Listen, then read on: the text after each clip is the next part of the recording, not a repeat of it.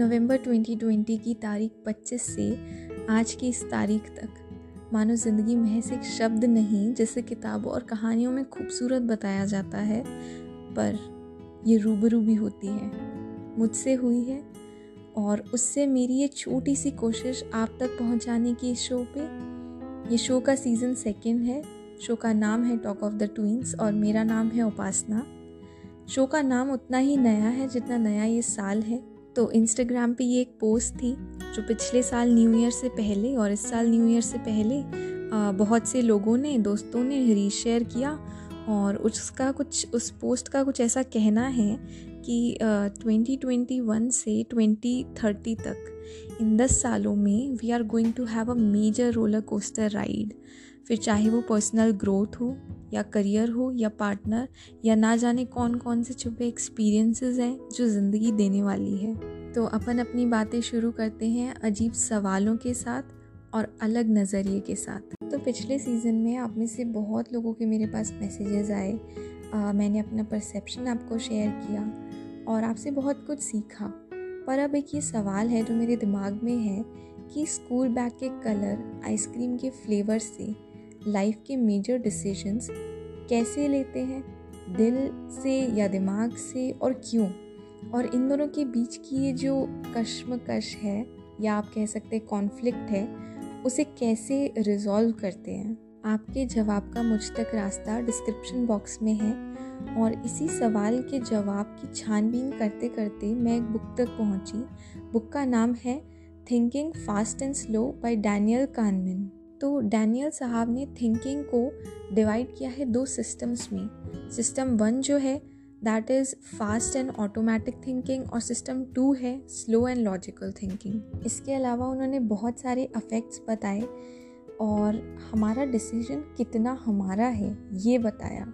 क्योंकि बुक पढ़ते पढ़ते मुझे ये रियलाइज़ हुआ कि शायद 50 परसेंट से ज़्यादा हमारे डिसीज़न बाहर की सिचुएशंस डिसाइड करती हैं, ना कि हम खुद। जैसा कि फेमिलियरिटी इफ़ेक्ट में उन्होंने बताया, उन्होंने एक एक्सपेरिमेंट किया जिसमें उन्होंने एक ही इंसान का पिक्चर लोगों को बार बार दिखाया और फिर एक बहुत ही रैंडम इंसान का पिक्चर दिखा के कंपेयर करने को कहा और चूज़ करने को कहा।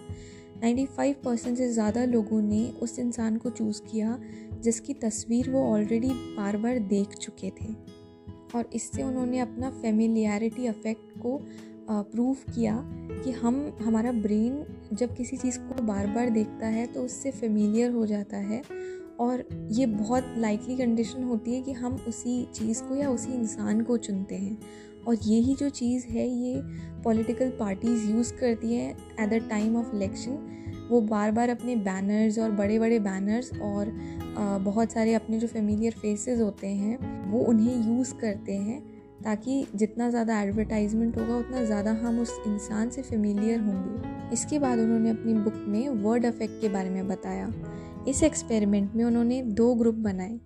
पहला ग्रुप जिसे ओल्ड एज लोगों की प्रेजेंटेशन दिखाई गई, उनके बारे में बताया गया। और जो दूसरा ग्रुप था, उन्हें यंग लोगों के बारे में, यंग लोगों की प्रेजेंटेशन दी गई।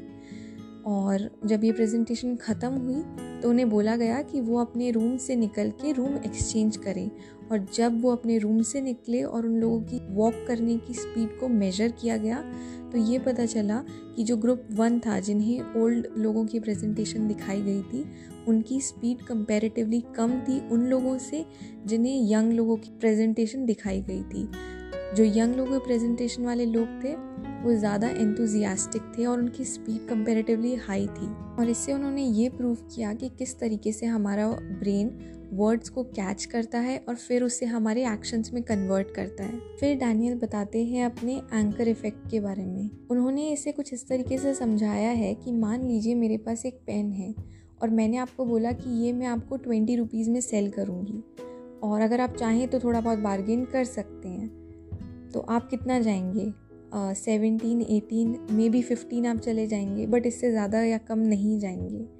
क्यों? क्योंकि ये जो ट्वेंटी रुपीज़ हैं दैट इज़ एंकर इन बाकी बारगेन करने के लिए। और अगर मैं आपसे ये कहूँ कि ये पेन सिर्फ़ दस रुपये का है, तब आप क्या करेंगे?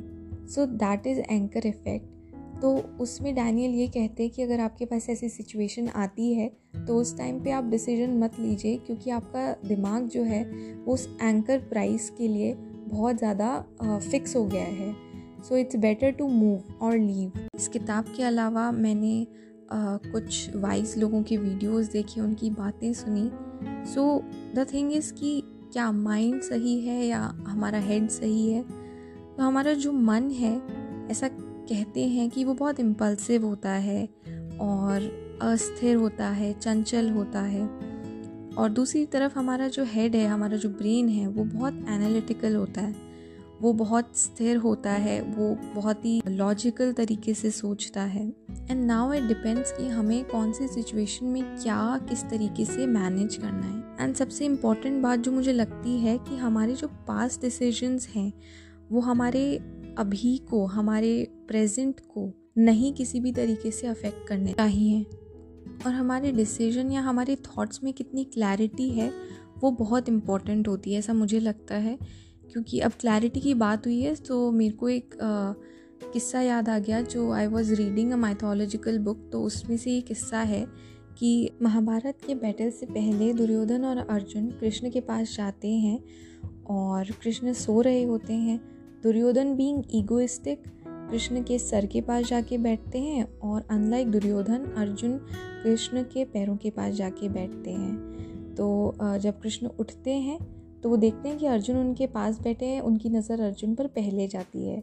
तो वो उनसे तो दुर्योधन और अर्जुन बोलते हैं कि बैटल है। तो कृष्ण उस बात पे कहते हैं कि ठीक है, मैं अपने रिसोर्सेज को आधा आधा डिवाइड कर दूँगा और मेरे पहला जो है वो ये है कि आप मेरे, जितने भी मेरी आर्मी हैं, जितने भी मेरे सिपाही वगैरह जो भी हैं, आप वो चुन सकते हैं और दूसरी तरफ़ मैं हूँ। मैं लड़ूँगा नहीं, पर मैं आपका साथ दूँगा। और कृष्ण कहते हैं, क्योंकि मैं न्यूट्रल हूँ इसलिए मैं आप दोनों को अपॉर्चुनिटी देता हूँ कि आप दोनों मेरे जो दोनों रिसोर्सेज है, या तो मैं एक तरफ़ मैं और दूसरी तरफ़ मेरी आर्मी तो आप किसको चुनेंगे? और अब किसको दिया जाए पहला चांस तो कृष्ण कहते हैं, क्योंकि मैंने उठते ही सबसे पहले अर्जुन को देखा तो मैं अर्जुन को पहला चांस देता हूँ। और अर्जुन ने बिना किसी सेकंड थॉट के श्री कृष्ण को ही चुना जैसा कि आप सब जानते हैं। So that is where comes the clarity of thought कि अर्जुन ने बैटल तो वहीं जीत लिया था जब उन्होंने कृष्ण को लिया क्योंकि उनके थॉट में क्लैरिटी थी। उनके थॉट में एक बिलीव था। तो हम इस दिलो दिमाग की कश्मकश में किस तरीके से अपने डिसीजंस को क्लियर रख सकते हैं हमारे डिसीजंस को किस तरीके से स्ट्रॉन्ग बना सकते हैं। तो कुछ एक चीज़ें हैं जो मुझे समझ आई हैं और मैंने आ, मैंने सोचा कि आपसे बात करो इस बारे में। तो वो ये है कि अगर आप आ, किसी सिचुएशन में हैं और अगर आपको कोई डिसीज़न बनाना है तो आप ये सोच सकते हैं कि आपका दुश्मन या आपका हेटर अगर है अगर अगर नहीं है तो आप सोच कर देख लीजिए कि वो किस तरीके से आपको बताता कि आप मान लीजिए कि आप सोच रहे हैं कि ये कोई भी एक्स वाई जेड डिसीज़न है मैं करूँ या ना करूँ? और अगर आपका दुश्मन बोल रहा है कि नहीं ये तो तुम्हें नहीं करना चाहिए क्योंकि हो सकता है तुम इससे इसमें फंस जाओ या जो भी है तो आपको लगेगा कि नहीं यार, क्योंकि ये मेरे लिए सही नहीं सोचता। तो ये मुझे सही गाइड क्यों करेगा? तो हम, हमारे हेटर जो हमें बोल रहा है, हम उससे ऑपोजिट कर सकते हैं। दूसरा ये कि हम देखें, हमारा जो डिसीज़न है, वो हमारे आसपास के लोगों को तो अफेक्ट नहीं कर रहा किसी बुरी तरीके से। जैसे मान लीजिए अगर आप अपना बिज़नेस स्टार्ट करना चाह रहे हैं और आपको और आपने अपना सारा पैसा अपने घर वालों का सारा पैसा उस बिज़नेस में लगा दिया। तो it is a very big risk कि हो सकता है कि वो बिज़नेस ठप हो जाए हो सकता है। सो so, हमारे आसपास के लोगों का ख्याल रखते हुए हमें डिसीज़न अपना बनाना है। और एक चीज़ थी कि उस डिसीज़न का वर्स्ट या बेस्ट केस सिनेरियो क्या हो सकता है? कि उसकी रिस्क बड़ी है या रिवॉर्ड ज़्यादा बड़ा है? तो उस चीज़ को एनालाइज करना वो बहुत इंपॉर्टेंट है। उसके बाद जब मैं इन सब चीज़ों के बारे में पढ़ रही थी तो एक चीज़ थी जो बार बार बार बार मेरे नज़रों के सामने से निकल रही थी, वो ये थी कि गट इंस्टिंक्ट ये क्या कहती है आपकी? मैंने जब घर मैंने जब इसके बारे में पढ़ा बहुत क्लियरली तो गट इंस्टिंक्ट वो है जो हमारी अनकॉन्शियस अंडरस्टैंडिंग है। कि मान लीजिए कि हमारे पास्ट लाइफ में कुछ ऐसा हुआ कि हमने उस चीज़ से कुछ चीज़ें अनकॉन्शियसली सीख ली, ठीक है? अब हमारा उस चीज़ पे कॉन्शियसली ध्यान नहीं है, लेकिन अगर हम वैसी कोई सिचुएशन अगर हमारे फ्यूचर में या प्रेजेंट में आती है तो हमारी जो डीपर लेवल पे अंडरस्टैंडिंग है उस पर्टिकुलर सिचुएशन की या उस जैसी सिचुएशन की तो हमारा ये जो गट फीलिंग है या हमारा ये जो अनकॉन्शियस माइंड है, ये हमें पहले ही अलर्ट कर देता है।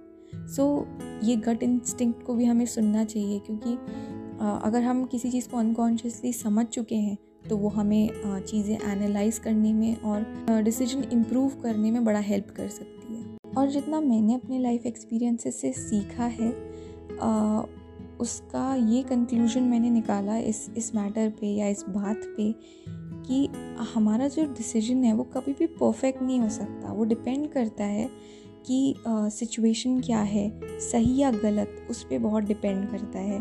क्योंकि हमारी मॉरलिटी कितनी डिफरेंट है उस टाइम पे, या हम किस तरीके से सोच रहे हैं, हमारा क्या माइंडसेट है, ये सारी चीज़ें उस बात पे डिपेंड करती हैं। क्योंकि राइट और रॉन्ग का क्राइटेरिया वो बदलता है वक्त के साथ में। जो चीज़ आज से सौ साल पहले सही नहीं थी, वो अभी सही मानी जा सकती है। So it depends on situation and हम किन मॉरल वैल्यूज़ में बिलीव करते हैं। और मेरे हिसाब से अगर हमें राइट right डिसीज़न बनाना है या राइट right डिसीज़न अगर हम आ, सोचें कि क्या राइट right डिसीज़न हो सकता है तो ऐसा डिसीज़न जो किसी की लाइफ को बेटर बनाए या आपकी लाइफ को बेटर बनाए वो सही है। इवन अगर वो बाद में फेल हो जाए तो हमें अपने आप को पनिश नहीं करना। क्योंकि उस टाइम और सिचुएशन के हिसाब से वो जो हमने डिसीज़न लिया था वो बेस्ट था। और अगर अब आप अपने पास्ट के डिसीजंस को फिर से एनालाइज करेंगे तो हो सकता है कि आप उन पर रिग्रेट करें क्योंकि उस टाइम की सिचुएशन और इस टाइम की सिचुएशन में बहुत डिफरेंस है।